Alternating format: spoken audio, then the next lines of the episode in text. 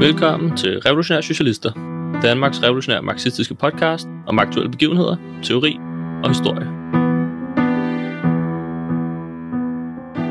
Podcasten er produceret af os i Revolutionære Socialister.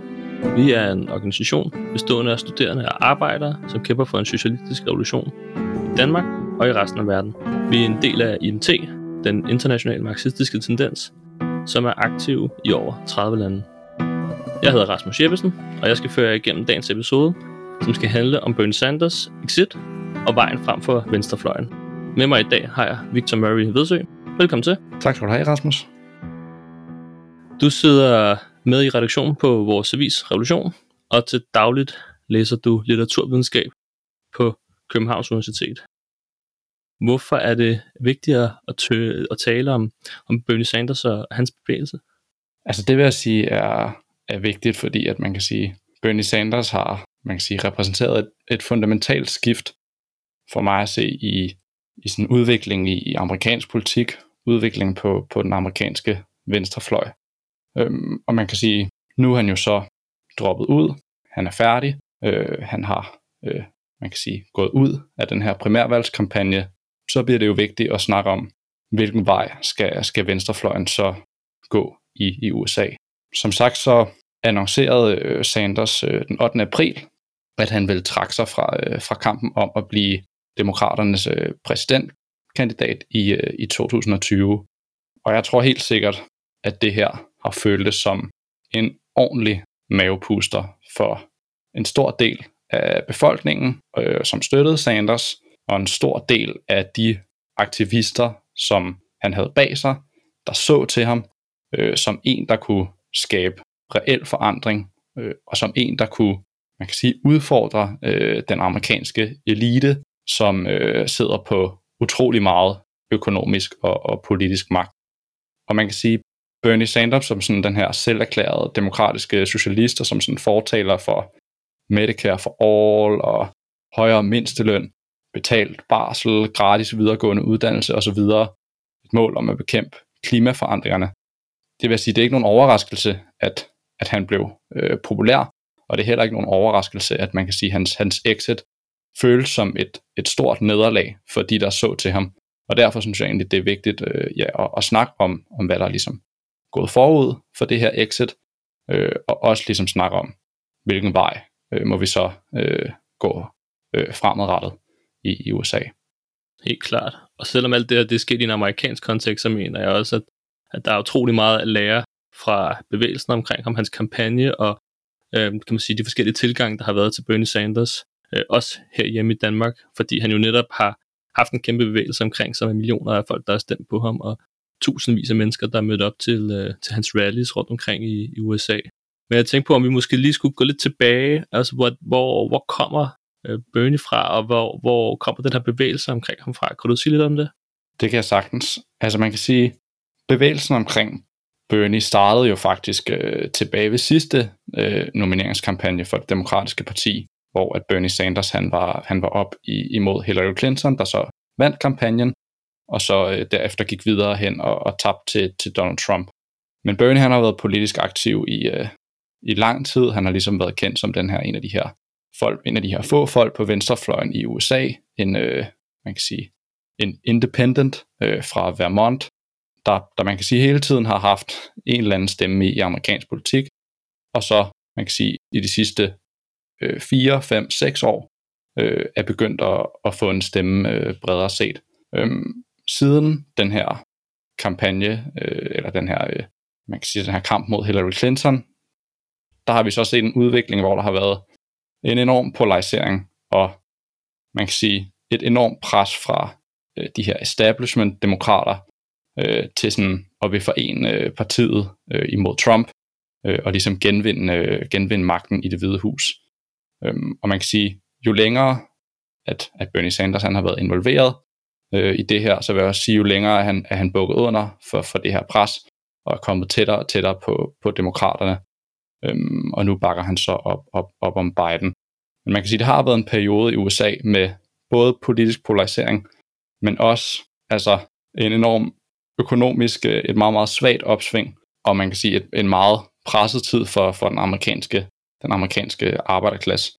Man kan sige, det kom jo ligesom på baggrund af, af to præs- præsidentperioder med Obama, der på trods af sådan sine gode taleevner og sin karisma, viste sig som blot endnu en, øh, endnu en demokrat, endnu en forsvarer af, af det kapitalistiske system. Man kan sige, Obama han fortsatte øh, deportationer, han fortsatte Bushes øh, krigseventyr, han fortsatte dronebombninger af Mellemøsten, han bremsede det offentlige forbrug, der faktisk øh, steg med den laveste procentsats for nogen præsident siden øh, før Ronald Reagan. Han implementerede nedskæringer, han overså kvantitative lempelsesprogrammer og reddede bankerne. Summa summarum, altså det store flertal af amerikanere, har i den her periode siden 2008 ikke fået det bedre øh, under Obama. De har heller ikke fået det bedre øh, under Trump. Øh, uligheden er steget massivt, og man kan sige, det har jo ligesom lagt grundlaget for, at, at Sanders har kunne vinde popularitet. Det har lagt grundlaget for, at de her idéer længere til venstre har kunne gå hen og blive mainstream. Øh, og det var det, vi så i 2016, og det er også det, vi har set i, i 2020. Ja, fordi han, han vandt jo, altså på trods af, at han tabte til Hillary Clinton, så vandt han jo alligevel stor opbakning. Jeg mener, det var over 13 millioner mennesker, der, der stemte på ham øh, der øh, omkring 2016 i hans kapløb mod Hillary. Og han havde jo virkelig også en retorik, som adskilte ham fra, hvad man kan kalde en klassisk demokratisk kandidat i USA, hvor han snakkede om det her med revolution mod øh, øh, milliardærklassen i USA, og snakkede om, om socialisme. Og det er jo ellers ikke noget, man har set i amerikansk politik i mange år, at det er blevet så mainstream at snakke om, om sådan nogle koncepter.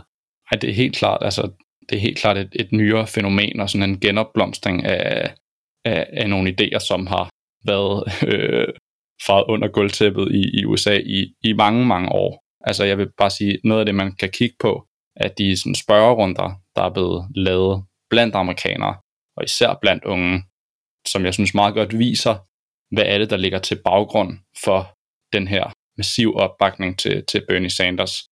Øhm, man kan sige, at den her, den her skift i, i bevidstheden har jo, man kan sige, baggrund i nogle af de ting, som jeg netop nævnte. Altså øh, faldende levevilkår, stigende ulighed, øh, man kan sige, en, en fortsættelse af status quo generelt. Men bare lige for måske at tage nogle af de sådan helt mest vanvittige statistikker, så øh, viser de her undersøgelser, som er, som er bedre lavet, og det her det er altså nogle, der er omkring et år gamle og sådan noget, de bliver ikke lavet så tit, at for eksempel at 50% af unge amerikanere, øh, altså folk under 30 år, er positivt indstillet over for socialisme. 70% af millennials, altså folk, der er mellem 23 og 38, øh, de vil stemme på en socialistisk kandidat. 36% af, øh, af millennials er positivt indstillet over for kommunisme. Og det her det er altså noget, der bare stiger og stiger og stiger, og det samme kan vi se med, ja. øh, med, med begreber såsom marxisme og så videre og så videre. Øhm, så altså nogle virkelig, man kan sige et virkelig radikalt skift i bevidstheden øh, i det amerikanske samfund, øhm, som især udtrykker sig blandt unge øh, og, blandt, øh, og blandt arbejderklassen. Ja, og det er virkelig en vild udvikling, især i et land som USA, som man kan sige, er det mest magtfulde kapitalistiske land i verdenshistorien, og hvor der har været den her heksejagt mod alt, der bare lugtede af socialisme eller kommunisme og marxisme, og det her med, at unge mennesker har skiftet radikal holdning til de her begreber. Det siger noget om, om den udvikling, der finder sted i USA lige, lige i øjeblikket, er ret, øh, ret vild. Men man kan sige, med Bernie her, altså han prøvede så i 2016, han tabte, og han har så prøvet her igen i 2020, og taber så igen til, til Joe Biden og alle. Hvad, øh, hvad, hvad, hvad er der så sket siden her øh, starten af april, hvor han ligesom øh, annoncerede, at han var ude af, af race om at blive demokraternes øh, øh, præsidentkandidat? Øh, hvad, hvad er der sket siden da? Altså man kan sige, jeg vil, jeg vil sige, at der, der er sket en, en del interessante ting. Hovedsageligt, når det kommer til reaktionerne fra, man kan sige, ideologerne bag Bernie. Altså de her folk, som man kan sige har har, har formuleret hans strategi, øh, og som har, man kan sige, lagt planen for, øh, for hele Bernie-bevægelsen. Jeg vil sige, den her, de her folk, som hovedsageligt er udgjort af, af de her folk hos Jacobin Magazine, øh, som, som folk må, måske kender, øh, hos øh, DSA, Democratic Socialists of America. Man kan sige måske sådan en pangdang til Pelle Dragsted i, i Danmark. Siden mm. Bernies exit, synes jeg, vi har set. Den her del af venstrefløjen har begravet sig selv i, i pessimistiske konklusioner. Øhm, ja. Jake, Jacobin Magazine, de erklærede i deres artikel efter, at Bernies øh, han var droppet out, at det vil tage 30 år for et socialdemokratisk projekt at kunne gribe øh, den amerikanske befolkning. Så jeg vil sige, at strategien virker ikke til at være ændret, og lederne af den her Bernie-kampagne, i hvert fald sådan de ideologiske ledere, virker ikke til at have påbegyndt en periode med sådan selvrensagelse og, og, og overvejelse over, over de valg, de, de har taget. Tværtimod så er deres taktik den samme, netop den her taktik med at forsøge at infiltrere det demokratiske parti, omvende det demokratiske parti, og man kan sige, at deres konklusioner er så, at de skal støde hovedet, støde hovedet mod muren i, i 30 år, før at, øh, før at det her det kan lykkes. Ja, kan du måske sige lidt om den her taktik, fordi det har jo været meget diskuteret, især på den amerikanske venstrefløj. Det her med, hvad for et forhold man skulle have til demokraterne. Og hvad har de her folk, for for eksempel Jacobin, hvad er det ligesom ment, man skulle gøre i forhold til det demokratiske parti? Jo, altså de her folk, øh, både Bernie selv, men også øh, Alexandra øh, Cortez, som, øh, som mange måske kender, de her øh, kongresmedlemmer, som bliver kaldt The Squad, Jacobin, DSA, Bashkar Sunkara osv., de har argumenteret for, at Sanders-kampagnen inden i det demokratiske parti, hvor man kan sige forløberen til oprettelsen af en eller anden ny type socialdemokratisk parti, der ligesom kunne vokse ud af det gamle sådan, demokratiske partiapparat. Og man kan sige, det de ligesom argumenterede for, det var, at der gennem en eller anden form for sådan alkymi, kunne man næsten kalde det, mm. at resultatet af den her strategi skulle være, man kan sige, et parti, der stiller op på den demokratiske partis valgliste, men alligevel repræsenterer arbejderklassens interesser og fremmer øh, radikal socialistisk øh, politik. Det er ligesom sådan deres vision. Og man kan sige, folk, der ligesom argumenterede for det her, de hævdede jo så, ja, man kan sige grundlæggende set, at, at sådan bevægelsen bag Sanders, Sanders og de her sådan selverklærede øh, socialistiske kandidater, der stillede op på den demokratiske valgliste, ligesom ville danne grundlaget for det, som de kaldte et dirty break med, med demokraterne. Og man kan sige, at det her det er en position, som i høj grad er blevet populariseret af, af Jacobin Magazine, hvor at man har redaktører som, øh, som, som Sunkara, øh, men også en, en, en gut, som hedder Seth Ackerman, der ligesom har fremført den her dirty break-tese, og, og, og blandt andet skrevet om det i den her artikel, som sådan er blueprint for a new party, øh, og så videre. Og det er jo ligesom så blevet sådan den centrale doktrin på den brede del af venstrefløjen i, i, i DSA, som ligesom opstod i kølvandet på, på Sanders øh, kampagne i 2016. Ja, helt sikkert. Så det er jo sådan lidt en interessant strategi, at man skal gå ind i et demokratisk parti, som jo uden tvivl er et dybt, dybt borgerligt parti, et dybt borgerligt imperialistisk parti, som har regeret USA i mange år. Og så skulle man ligesom så et frø til det socialistisk parti ind i demokraterne, og så skulle den her ligesom blomstre op ud af demokraterne. Og det virker ligesom det, som det har været idé, men nu kan man sige, at med, med to gange, hvor, hvor Bernie har, har haft vind i sejlene, man har stillet op inden for det demokratiske parti, der har han jo blevet besejret begge gange, og det har jo også været en kampagne fra det demokratiske partis øh, apparat direkte imod ham og gøre alt, hvad de kunne for at sabotere ham og sørge for, at han i hvert fald ikke skulle øh, blive deres præsidentkandidat. Så man kan sige, at en af konklusionerne må i hvert fald være, at det har ikke virket, den her taktik om at skabe et socialistisk parti igennem det demokratiske parti. Ja, altså jeg er fuldstændig enig. Det, det må være den konklusion, øh, man, man, bør nød, man bør drage. Fordi vinderne af det her er jo ikke Bernie. Hvis man sådan mm. kigger helt nøgternt på det, så står bevægelsen tilbage uden et parti, uden en politisk strategi, der ligesom kan realisere deres projekt før om 30 år, altså i hvert fald ifølge dem selv. Og nu skal de ligesom sluge den pille, som hedder, at de bliver nødt til at bakke op om Joe Biden. Fordi hvad ellers? De har jo ikke andet at se til. De er netop inde i, inde i, det, inde i det demokratiske parti. Og vinderne bliver jo så, øhm, og det må vi jo ligesom sige som det er, det er etablissementet i, øh, i det demokratiske parti. Og det er jo ikke fordi, at de har vundet øh, amerikanernes hjerter, eller fordi, at de rent faktisk har en løsning på nogle af de her problemer, som den amerikanske arbejdsklasse de står overfor.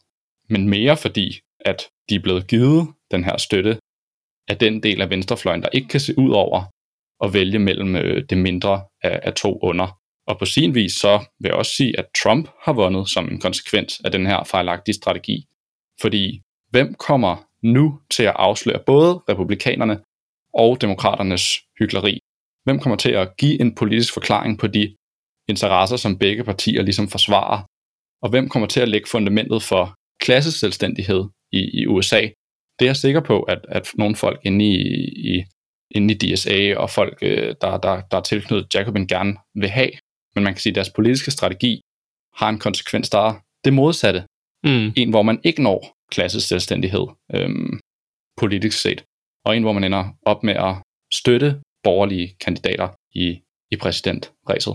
Og det er jo også det, der skete i 2016. Altså endte Bernie jo også med at endorse Hillary, som jo var en meget, meget hadet figur, øh, på hun er sådan en dybt integreret del af etablissementet. Øh, og det samme med Joe Biden, som han også har endorset nu. Og det er jo lidt et, et problem. Og det man også har set i forhold til dem demokraterne, det er mange af de kandidater, socialistiske kandidater, der har stillet op igennem demokratisk parti, når de så er blevet valgt til poster, så har man jo også set dem, at det ikke er dem, der har rykket demokraterne til venstre, men det er tværtimod, at demokraterne så har rykket dem til højre, øh, når de så er blevet valgt. Så det er jo også det, der kan man sige, der er en del af problemet, det er jo, at alle de her folk, de giver jo et venstre dække til det demokratiske parti, som er et borgerligt parti, og får det til at fremstå mere venstreorienteret, end det i virkeligheden er. Men man kan sige, det er jo også, det er jo, igen, den her bevægelse, den har jo været altså millionstor, kæmpe, kæmpe stor. Og spørgsmålet er så, med det her nederlag til, til Bernie Sanders, øh, om bevægelsen ligesom kan fortsætte, og i givet fald, hvordan den så kan fortsætte. Ja, altså det er jo det, er jo det der bliver, bliver det interessante øh, spørgsmål. Altså man kan sige, det som jeg tænker, vores konklusion ligesom må være, det som jeg også ligesom sagde før, det er, at den her strategi har ikke formået at skabe noget alternativ eller et øh, referencepunkt for arbejderklassen post Bernie-kampagnen. Og man kan sige, det er jo midt i en af de vigtigste perioder i amerikansk politik og i amerikansk økonomi nogensinde. Altså vi har coronakrisen, vi har øh, mange, mange øh, millioner af, af amerikanske arbejdsløse, som, og tallet stiger jo kun øh, dag for dag. Jeg tror, vi er over 30 millioner øh, på nuværende tidspunkt. Og man kan sige, det referencepunkt, som, som Jacobin, Dragsted, Sanders nu kommer til at pege arbejderklassen hen imod, det er jo så øh, Joe Biden, øh, en imperialistisk arbejderfinsk politiker, der i øvrigt er enormt øh, man kan sige, berygtet for at diskriminere og, og krænke kvinder. Ja. Og man kan sige, hvad sker der så med den del af venstrefløjen, hvis og når demokraterne kommer tilbage til magten og, og slår Trump? Hvis vi kigger på den objektive situation, så vil deres politik være en, der er karakteriseret af nedskæringer, angreb på, på arbejder og en fortsættelse af, af status quo. Det er, man kan sige, den politiske linje, som Joe Biden og demokraterne altid har, har kørt, både i og uden for krisetider. Og man kan sige, det kommer til at skabe en, en vrede øh, i en stor del af befolkningen, som kommer til at bevæge sig yderligere til venstre, øh, mens en anden del måske også bliver, bliver demoraliseret over at se den her kamp øh, stød, stød hovedet mod, øh, mod muren i, igen og igen. Men vi må også sige, altså det er jo, man kan sige måske sådan et lidt pessimistisk øh, udsyn. Men jeg vil også sige, at det her det har været et, et positivt øh, vendepunkt på, på mange punkter. Bernie han har jo været den her, det her omdrejningspunkt for, for en radikalisering, der har fundet sted i det amerikanske øh, samfund på, på bred skala. Det er jo nu slut, hvor at den her idé om at få ham ind i det hvide hus i, i 2020, den ligesom er, er lukket. Og jeg tror, at, at mange egentlig kommer til at, at drage konklusionen, at det er slut med at arbejde inden for det her øh, rigide topartisystem. Altså at millioner af mennesker vil, vil slutte sig bag ideen om, at der er brug for et arbejderparti i USA, at det er slut med at skulle vælge mellem det ene borgerlige parti, det demokratiske parti, øh, frem for et andet, øh, netop det republikanske parti. Så, så jeg tror, at det her det godt kunne have nogle positive konsekvenser i, at millioner og millioner af mennesker drager radikale konklusioner og, og ser, man kan sige, det grundlæggende fejl i at forfølge den her øh, strategi, forfølge, øh, man kan sige, reglerne for topartisystemet, øh, og, og vil kunne bakke op om det at, at etablere et arbejderparti, ligesom øh, det eksisterer i næsten alle andre lande i hele verden. Det var jo også det, du så ved valget i 2016 i virkeligheden. Du så, hvis man ser på stemmeprocenter blandt øh, stemmeberettigede, så var den allerstørste gruppe, det var hverken dem, der stemte på demokraterne og republikanerne. Det var dem, der ikke stemte på noget som helst.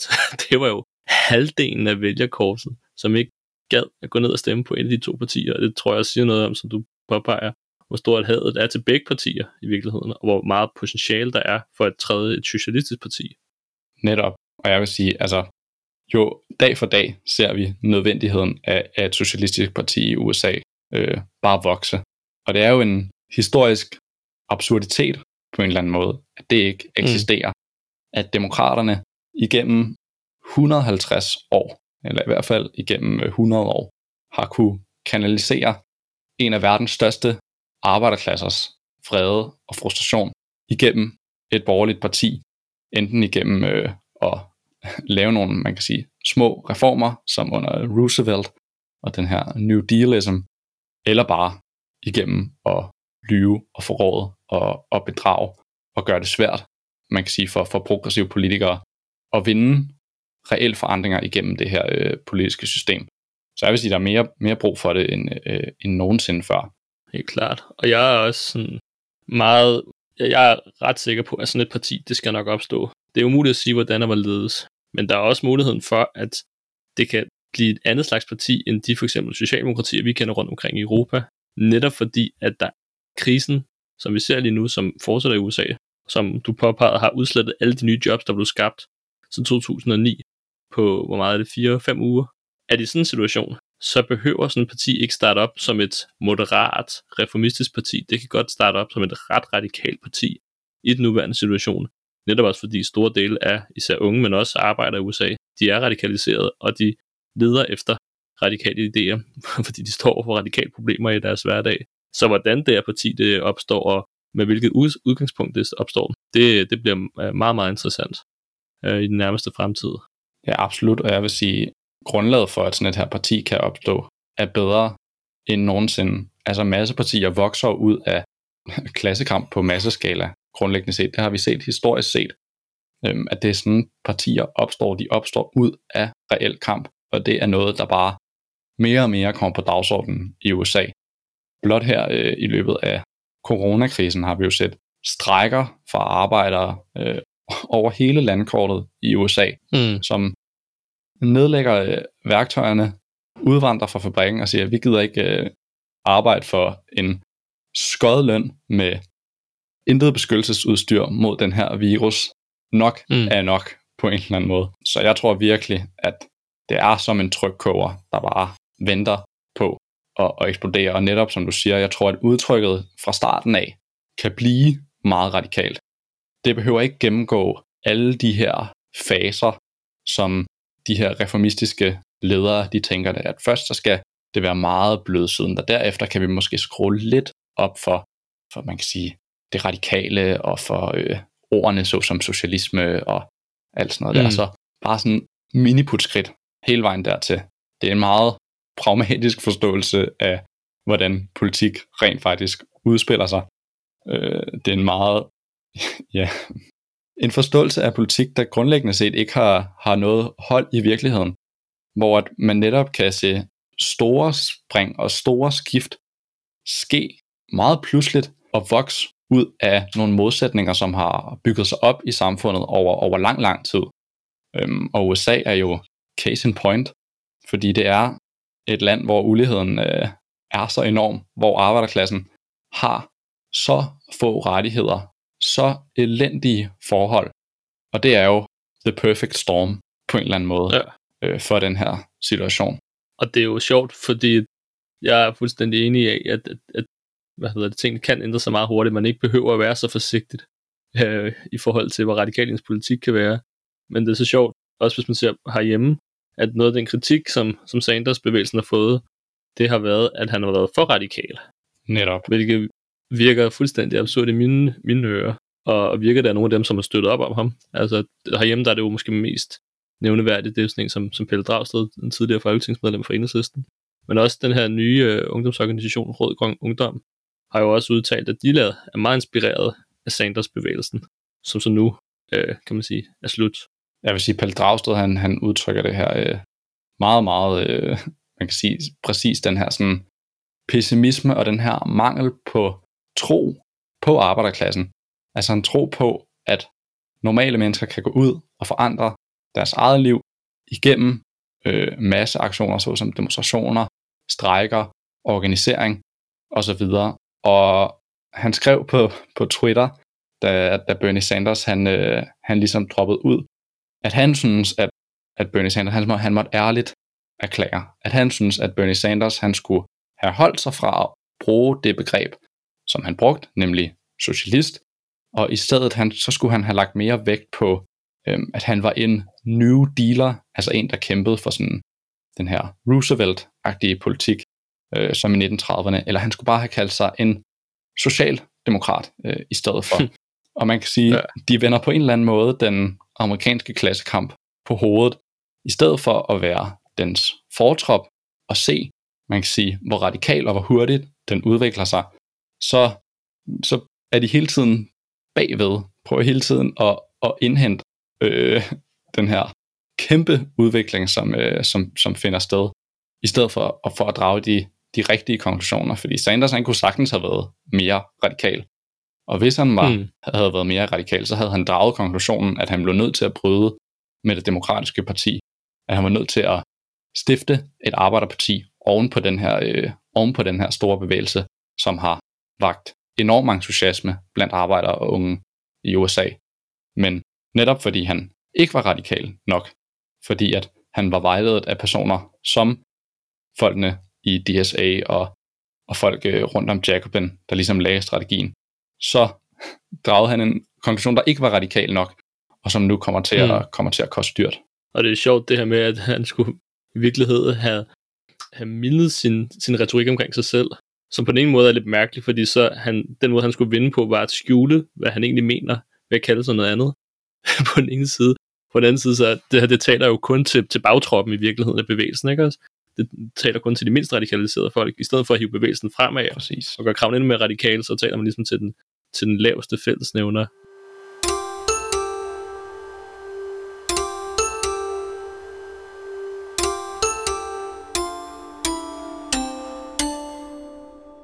Jeg tænkte på her, hvis vi kigger sådan lidt fremad, øhm, så tænkte jeg, at der var to ting, der skulle være interessant at, at få snakket om. Det var øh, først og fremmest det her med, at nu kommer vi til at have en, en præsidentvalgkamp øhm, mellem Joe Biden og Donald Trump.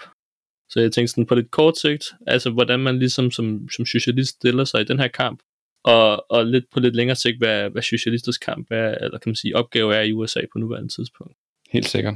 Jamen altså på kort sigt, så, så kan man sige, at at den her, det her præsidentvalg bliver enormt bittert for mange, tror jeg, og enormt øh, forvirret. Det bliver jo grundlæggende set en gentagelse af 2016, men i en periode, hvor at, at sådan, de objektive omstændigheder og, øh, og den økonomiske krise bare brager ned over det amerikanske samfund. Så jeg tror, at det bliver virkelig, virkelig en, øh, en interessant periode, og en, en periode med enormt meget fred. Man kan sige, det som perspektivet er for, for de her folk, som ligesom har, har bakket op om, om Sanders linje indtil videre, det er jo, at man skal støtte det mindre af, af to under. De siger, nu må vi lægge vores øh, kræfter hos Joe Biden i kampen for at slå Trump. Men jeg synes, at, at vi som socialister, vi bliver virkelig nødt til at overveje, er det her den rigtige strategi? Tager det her bevægelsen fremad? Er det her rent faktisk noget, som gør forholdene bedre for arbejdere, bedre for, øh, for immigranter, og bedre for, for de folk, som, som man kan sige er under amerikansk angreb uden for, øh, uden for USA's grænser. Fordi mm. under Joe Biden, så vil familier stadig blive revet fra hinanden igennem deportationer osv. Folk vil stadig dø øh, i imperialistiske dronestrækker. Millioner vil stadig lide i amerikanske fængsler, og sundhedsvæsenet vil stadig forblive privatiseret. Big business vil stadig blive reddet af staten øh, igennem arbejderklassens øh, skattekroner. Så jeg vil sige, at Joe Biden han tilbyder intet for arbejderklassen. Han tilbyder nul og niks, ligesom at Trump tilbyder nul og niks. Og man kan sige, at de samme mennesker, der bliver offrene under Donald Trump, de vil også blive det øh, under Biden. Og, og man kan sige, at de her folk, som tilslutter sig den her idé om, om lesser evilism, de vil sige, at man ved at stemme på Joe Biden og ved at få ham valgt ind i det hvide hus, reducerer mængden af skade, der bliver, der bliver gjort. Men jeg vil derimod sige, at man faktisk blåstempler den skade, som Biden han uundgåeligt kommer til at, kommer til at påføre den amerikanske arbejderklasse. Og man kan sige, at Biden han har gjort det meget, meget klart, at han er dybt, ikke bare skeptisk, men han har et dybt had over, over for socialisme. Så jeg vil sige, at stemme på ham og stemme på demokraterne er at undergrave kampen for øh, et andet samfund, og, og det er ikke at trække den i retningen af den her transformation. Det er bare at, at give illusioner til, til topartisystemet, i stedet for åbent at tilslutte sig kampen for, at der ikke kommer til at blive etableret et arbejderparti i USA, øh, hvor arbejderne rent faktisk kan kæmpe, øh, ikke bare øh, igennem en, en borgerlig øh, stemmeliste. Og det er jo også det paradoxale med mange af de her folk, som, som går ind for det her, den her mindre onde taktik. Det er jo, at det er det, vi har set igennem historien. At når man bliver ved med at støtte op om det mindre onde, så i sidste ende, så kommer man til at støtte op om det større onde på længere sigt. Og det var jo det, vi så med Obama-årene, som førte til Trump i virkeligheden. Det er bare, at man blev ved med at støtte op om demokraterne, man blev ved med at støtte op om Obama, men tingene blev ikke bedre, og derfor blev folk skubbet længere og længere væk fra dem, og endte så med at tage Trump, fordi han netop var noget fuldstændig andet end det traditionelle til så mange i USA. Øhm, så selv kan man sige, om det måske kan virke logisk på kort sigt på, så på, bare på lidt længere sigt, så giver det overhovedet heller ingen mening. Øh, og ligesom du forklarer, så, så ender man også bare med at blåbstemme en politik, som også kommer til at føre til, øh, til elendighed for millioner af mennesker, også på kort sigt. Præcis. Det er jo, kan man sige, det er jo lige sådan, det er jo meget her nu. Nu, øh, nu er der valget her til november, og så øh, må vi se, hvem der, hvem der vinder. Øh, men hvad tænker du, hvis vi kigger lidt, lidt længere end valget, hvad er så øh, opgaven for, for socialister på den så lidt længere bane? Så jeg vil, jeg vil sige, at hvis man kigger på situationen, så, så er den så intens og så polariseret, at den vil være grundlag for en eller anden form for, for ny politisk formation, med udgangspunkt i, i arbejderklassen, med udgangspunkt i fagforeningerne, med udgangspunkt i den man kan sige, virkelige kamp, som, som kommer til at foregå, og som allerede foregår i det amerikanske, øh, i det amerikanske samfund. vil sige, opgaven for socialister er jo at bygge ryggraden til den her nye politiske formation.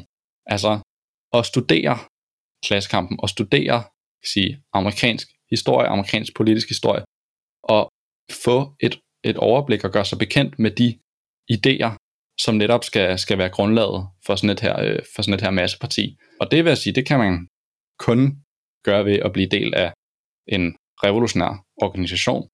Vi har en revolutionær organisation i USA. Vi er jo en del af IMT, den internationale marxistiske tendens, og vores organisation i USA hedder Socialist øh, Revolution. Meget øh, klart. Det, de, de siger, hvad de vil. Der, der er ikke så meget, øh, der er ikke lagt noget øh, slør på her. Så jeg vil sige, opgaven er jo at bygge den ryggrad. Fordi der vil komme øh, nye politiske partier og, og man kan sige, arbejderpolitiske øh, formationer ud af, ud af, den her, ud af den her klassekamp. Så at bygge ryggraden på, på et solidt teoretisk fundament, det, det tror jeg er opgaven på lang sigt, og det kan virke meget sådan, som sådan en opgave, der er sådan huha, ikke? Altså fordi man står sådan lidt over for demokraterne og republikanerne, som er sådan nogle politiske maskiner, altså mastodonter i sådan, i på den politiske scene, og hvordan skal man nogensinde komme op mm. og, og, og, kunne, og kunne kæmpe med dem. Men jeg vil sige, at de står sværere end nogensinde. De er i intern krig, både med, med sig selv, og, og de slås med hinanden mere end nogensinde før. Og det er for mig at se et udtryk for, at, at det kapitalistiske system generelt befinder sig i, i den største blindged i verdenshistorien. Når de to borgerlige partier, som man kan sige har samarbejdet meget godt i de sidste 100 år, har haft en meget sådan fredelig sameksistens, lige pludselig ja. bare begynder at, at gå, i, gå i åben krig. Det er jo et udtryk for, at, at borgerskabet er splittet, og som Lenin øh, så, så godt sagde det, så er det her man kan sige, en, af, en af de karakteristika, der, der man kan sige åbner op for revolutioner, åbner op for skærpet klassekamp, netop at, at borgerskabet øh, er splittet. Så det, at de to borgerlige partier kæmper så hårdt og, og intenst mod hinanden, det vil jeg sige, at det jo lige nu er det dem, der kæmper på en eller anden sådan mystisk måde, og sådan lidt fremadsynet måde, er det dem, der kæmper om at ikke at blive relegeret til positionen som et tredje parti. Mm. Det er jo det, vi skal kæmpe for, at enten demokraterne eller republikanerne bliver det tredje parti, som ikke kan få nogen stemmer, som ikke kan få nogen pladser i, øh, i man kan sige, i det parlamentariske institutioner. Ligesom vi har det i, i andre lande. Et borgerligt parti, et arbejderparti, som man kan sige er udtryk for den objektive klassekamp, der kæmper mod hinanden. Det er jo der, vi skal hen i amerikansk politik, og jeg vil sige, at, at den, de tendenser, vi ser nu med republikanerne og demokraterne, peger hen imod, at det faktisk er et realistisk udsyn, og det er noget, som, som er værd at, at kæmpe for. Og man kan sige, hvis man tilslutter sig reformisternes taktik, så siger det det meget klart selv. Med den her taktik, så bliver vi nødt til at vente 30 år, før at noget socialdemokratisk projekt vil kunne opstå i USA. Og det vil jeg sige, det er godt nok en pessimistisk øh, tankegang. Meget mere, ja, lang tid. og den er meget mere tung at bære, end at skulle opbygge ryggraden til et nyt parti. Selvom det her det selvfølgelig også kan, kan føles som, som en kæmpe opgave. Men jeg vil sige, man må have tro på, på, at arbejderklassen bevæger sig. Man må have tro på, at den udvikling og den man kan sige, krise i kapitalismen, den vil finde et, et politisk udtryk, som den historisk set har gjort. Spørgsmålet er jo så der, er vi klar til, når det tidspunkt kommer, er vi stærke nok til rent faktisk at have en indflydelse på, hvordan sådan et politisk parti ser ud, hvordan det kæmper, hvordan det er organiseret, hvad for nogle politiske mål det har, eller står vi svagt, fordi vi har valgt den forkerte taktik og har prøvet at omforme det demokratiske parti gang på gang på gang. Øhm, og jeg tror helt sikkert, at den her situation bare presser tusinder og tusinder, hvis ikke millioner af mennesker over mod den her, øh, den her konklusion. Så vi skal jo være fortroppen i den her kamp. Vi skal ikke bare, mm. øh, man kan sige, blive en eller anden brems på det og, og, og kigge forvirret rundt omkring, uden at vide, hvad der sker. Der er brug for et arbejderparti i, i USA. Det er noget, der eksisterer i næsten alle andre lande. Så det, det er for mig at se, hvad vi bliver, bliver nødt til at kæmpe for på, på lang sigt. Det er jeg meget enig i, og vi får også rapporter fra vores amerikanske kammerater om, at de her den sidste måneds tid er blevet kontaktet af sindssygt mange mennesker, som gerne vil være aktive og med til at bygge en organisation, som virkelig viser noget om den udvikling, som, øh, som samfundet tager generelt. Ja, og det bliver virkelig, virkelig spændende at føle øh, amerikansk politik og amerikansk klassekamp her de, de næste år. Jeg tror, der kommer til at ske nogle sindssyge eksplosioner. Tusind tak, fordi du vil være med i dag, Victor. Selv tak. Det var mega fedt at have med. Det var hyggeligt. Og jeg håber, øh, ja tak til, til dig, som lyttede med. Øh, jeg håber, at du kan lide, hvad du har lyttet til, og du vil følge os på, på Spotify, iTunes eller nogle af de andre øh, øh, platforme, hvor du får din podcast fra. Du kan finde flere aktuelle teoretiske og historiske analyser på marxist.dk og abonner på vores øh, avis, Revolution, som udkommer 10 gange årligt. Øh, lige i øjeblikket, så bliver den ikke trykt fysisk, men vi har i stedet for lavet øh, en, en, kan man sige, en e-avis, som hedder Digital Revolution, som du kan finde inde på vores øh, Facebook-sider. Man kan sige, Revolutionære Socialister, der øh, så står vi i en rigtig svær økonomisk situation lige nu, på grund af coronavirusen og den her lockdown, som tager hårdt på vores øh, økonomi. Vi beder derfor om, om din hjælp og om at støtte os øh, økonomisk. Du kan enten gøre det ved at overføre et beløb på MobilePay på telefonnummeret 60 75 74 46, eller endnu bedre, så kan du gå ind på revosok.dk-bliv-medlem. her kan du blive B-medlem, hvor du overfører et øh, fast beløb øh, om måneden. Og tusind tak til jer, som er blevet B-medlemmer her det sidste stykke tid. Det, det betyder sindssygt meget for sådan en organisation som os. Vi har ingen rige bagmænd. Øh, vi får ingen støtte fra staten, hverken i form af hjælpepakker eller noget som helst andet. Så alle bidrag de bliver taget imod med kysshånd. Corona-pandemien og den nye kapitalistiske krise, som vi står i begyndelsen af, har uden tvivl indledt et nyt kapitel i verdenshistorien, hvor der mere end nogensinde før er brug for revolutionære kræfter. Hvis du har lyst til at blive aktiv hos os i Revolutionære Socialister, eller høre mere om os, så gå ind på revolutionært.dk. Du kan tage kontakt til os, eller dukke op til en af vores møder, som du kan finde på Facebook, og som i øjeblikket foregår øh, online. Tak for denne gang. Vi høres med.